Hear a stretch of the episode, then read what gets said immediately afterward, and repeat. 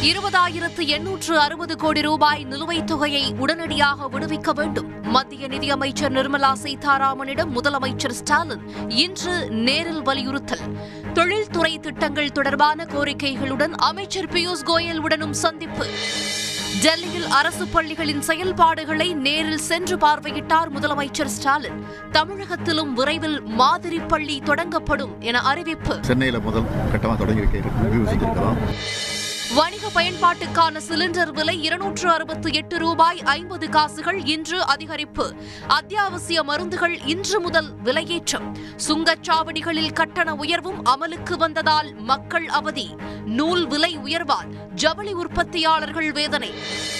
சட்டப்பேரவைகளில் நிறைவேற்றப்படும் சட்ட முன்வரைவுகள் மீது ஆளுநர்கள் முடிவெடுக்க கால வரம்பு நிர்ணயம். அரசியலமைப்பில் திருத்தம் கோரி மாநிலங்களவையில் திமுக எம்பி வில்சன் இன்று தனிநபர் மசோதா தாக்கல்.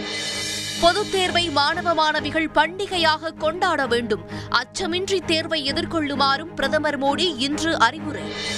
கடும் பொருளாதார நெருக்கடியில் சிக்கி தவிக்கும் இலங்கை அரசை கலைக்க வேண்டும். அதிபர் கோத்தபய ராஜபக்சேவிடம் பதினோரு கூட்டணி கட்சிகள் இன்று வலியுறுத்தல். டெல்லியில் இந்திய ரஷ்ய வெளியுறவு அமைச்சர்கள் இன்று சந்திப்பு. இந்தியா தங்களின் நல்ல நண்பன் என ரஷ்ய வெளியுறவு அமைச்சர் செர்ஜி லாவ்ரோ பெருமிதம்.